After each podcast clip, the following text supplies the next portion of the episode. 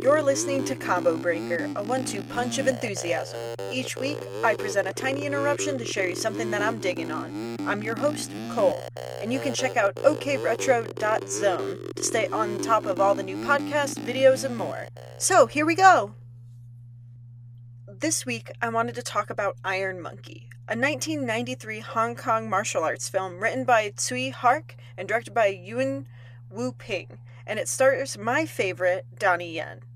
Quentin Tarantino is given a producer credit on the film, which I'm assuming is related to his aid in bringing the movie stateside in 2001, which lines up when I stumbled across the film and I was also confused why I was just finding it with it being an older film. But since we're here, I want to cover some of the changes that were made to the film before it hit stateside. With it being Hong Kong cinema, there comes sort of, I guess, telltale signs of its origin or heritage. The Hong Kong kung fu movies are those movies you associate with over exaggerated sound effects for the punches and kicks, and perhaps fight scenes, or the films in general are often sprinkled with a little bit of uh, comedic moments. But Hong Kong cinema spans decades and subgenres of action, um, many of them being about the Cultural Revolution or martial arts rivalries like Shaolin vs. Lama, Lama vs. Shaolin, Taoist Shaolin rivalries, Wudang, like you name it, there's something happening. Sometimes there's a damsel in distress, sometimes uh, you dishonored someone and now you must die. That's that's the thing. Um, the films have a habit of sensationalizing the moment versus going for Hollywood realism, which, like, if you think about, um, you know, those elegant and fantastical fight scenes of Crouching Tiger, Hidden Dragon, that's that's still a touchstone, right? Um, but I feel like Crouching Tiger is also, ah, boy, kind of the poster child, I guess, the cultural touchstone for Hong Kong cinema in the West, where it everything is over exaggerated, but it's elegant and there's, I think, some Hollywood showmanship sprinkled out into it. Uh, but yeah, I guess that's the pop culture reference I'm going to go with. But the changes made to the film for the American audiences. Let's jump into this real quick. Changes were made to the film before it was released in the US to make it more marketable. So, first, Wong Fei Hung's name was removed from the title. Uh, because apparently Americans probably wouldn't know who Wong Fei Hung is. I guess it's kind of right. But if you're a martial artist, you've definitely heard his name. Wong Fei Hung was a martial artist, physician, and folk hero, and was known as an expert, or still is known as an expert of Hung Gar, uh, which he, he studied, I believe, amongst many people, but one being Wong Ki Ying, his father.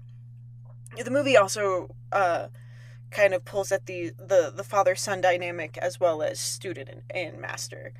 Uh, but Hung Gar is a southern Chinese martial arts. Uh, you know, I'm going to stop myself here. I'm going to just slide the soapbox back into the corner. Apparently, I can so easily hijack my own podcast. Um, but martial arts are cool. But with those changes, the biggest I think I noticed even I don't know when I was 12, it's I'm 18 years older, is that the subtitles dampened the political overtones or context of the movie kind of made it a little less shitty, but it's still shitty. You got a corrupt government that's oppressing its people for, you know, one or two's own personal gain. It's weird, right? Uh, the movie is similar to Robin Hood. Uh, I guess, kind of. I'm gonna go with kind of. Some of the comedic beats also were removed from the film, as well as those sound effects, and replaced with more realistic sounds. Uh, and when the movie came stateside, they also changed the composition or the composition. They also changed the soundtrack to make it more majestic. I don't know, but they wanted to emu- emulate uh, Crouching Tiger, Hidden Dragon. Even when I was young, I could tell the film had been edited. It just it, it still flowed and told a story, and it was a kung fu movie, but it just didn't move the same. I assumed at the at the time it was just because like Quentin Tarantino presents. I don't know what he had to do with any of this, so maybe I mean I was 12, what the hell did I know? Uh, but I also I read it on a few places around the internet when I was uh, looking into a little bit more of this film. It also looks like they slowed down some of the action scenes that had been sped up. So I wonder if that's also what was slightly jarring as a as a little tyke. But the plot, okay. I'm to try to explain this without revealing too much uh, as to not deter you from watching one of my favorite films. So, the plot centers around the Iron Monkey, a man who's dressed in black that, well, buckle up, robs from the rich and gives to the poor.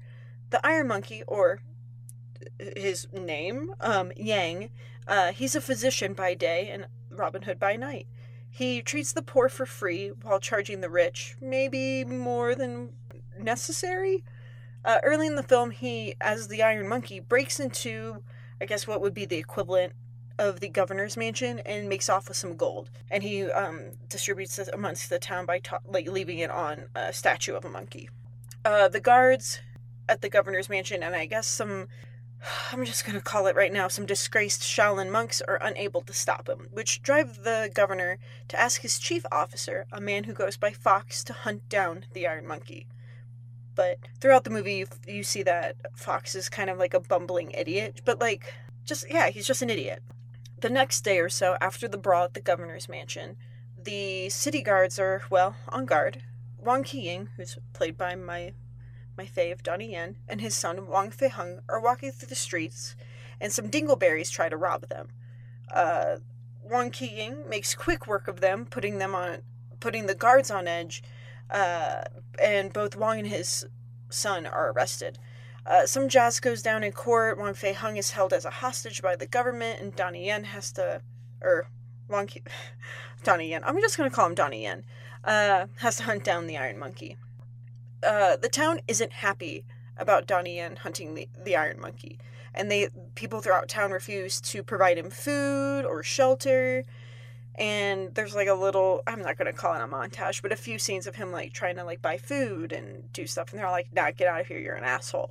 Um, he eventually makes his way to Yang's office and is taken in by Yang and Miss Orchid, his assistant and or wife or I don't lady friend in whatever context that is. Um, but Yang, he, you can tell he like uh, feels for uh, Wang Qiying um, as he's like trying to save his son and feeling lost because he himself doesn't have anything against the Iron Monkey or knows anything about him.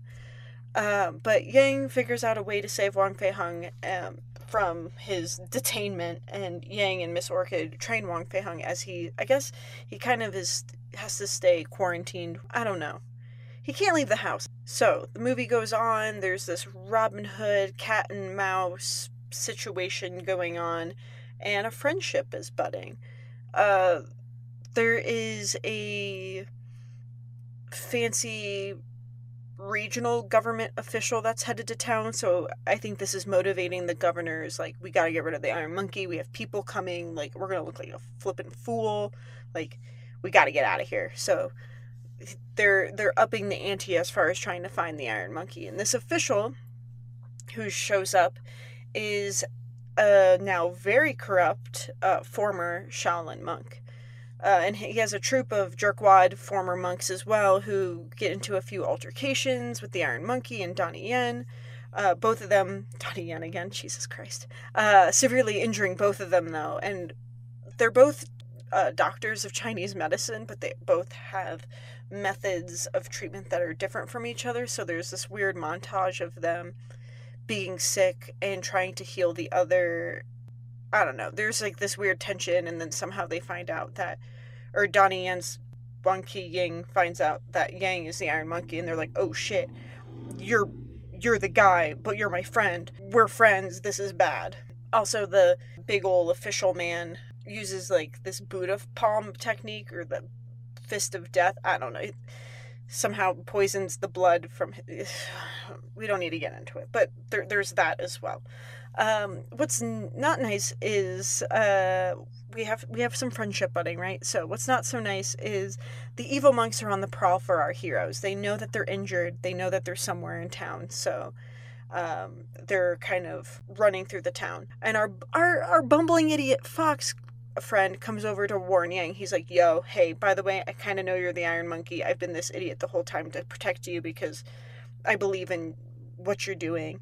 But the monks are coming. Oh, and guess what? The monks show up later because I guess they leave to go protect people. I don't know. Um, but we get to see uh, Miss Orchid protect herself, and she's a badass in the fight. But the monks can't beat her, so they poison her with drugs. So she collapses, and it, like I would say, is probably not going down a very good route. But then Wong Fei Hung, our sweet little son boy, um, is here to rescue her, and he does, but somehow gets captured. yeah. So, caveat I hate calling them monks. I'm perhaps slightly a little biased as I study Shaolin Kung Fu, but they're clearly no longer monks. Their attire is totally just used to evoke their style and their strength and this power, and it's stupid and their buttholes. I wrote buttholes, but I'm gonna say assholes. But just for the sake of time, they're they're I'm gonna call them monks, but they're not monks. That's gonna be another podcast of or a TED talk. It's gonna be my TED talk. Okay, so fast forward to the end ish of the movie, and the Iron Monkey and Donnie Yen, or Wong Ki Ying, are both dressed as the Iron Monkey. Who's who? Oh my god. You can tell. It's totally fine. But they fight the monks, which there's some really, really cool fight scenes here, or fight moments. And they fight that douche canoe government official. They also, the if you've ever seen in kung fu movies the, the wooden posts that they like fight on top of to like practice balance uh they fight on top of those but there's like a raging fire underneath but they're on wooden posts so the posts are breaking so you know i'll let your imagination run with that. So let's just fast forward to the end. There's it there's a resolve. Um the good guys win. I won't go on as to how but there's some really cool uh there's some cool shit in that final fight with fire and, and wood and, and the punches. Uh, there's it, it kind of ends like haha we, we, we did it. And then there's like end cards of Wang Fei Hung grew up to be a folk hero and restore honor to the Shaolin Temple. Uh, which is kind of cool because Wang Fei Hung is this little boy in the movie and he's kind of doofy, but like, I don't know, he's noble and honorable. He, he, I don't know, put some some dingleberries in in their place for sure throughout the movie. Um, and also Wong Fei Hung in the movie is played by uh, a girl, which is cool. So neat. But I hope my summary is uh, vague enough for you to still go and enjoy it, and I didn't ruin it by trying to be too vague and just ramble on forever.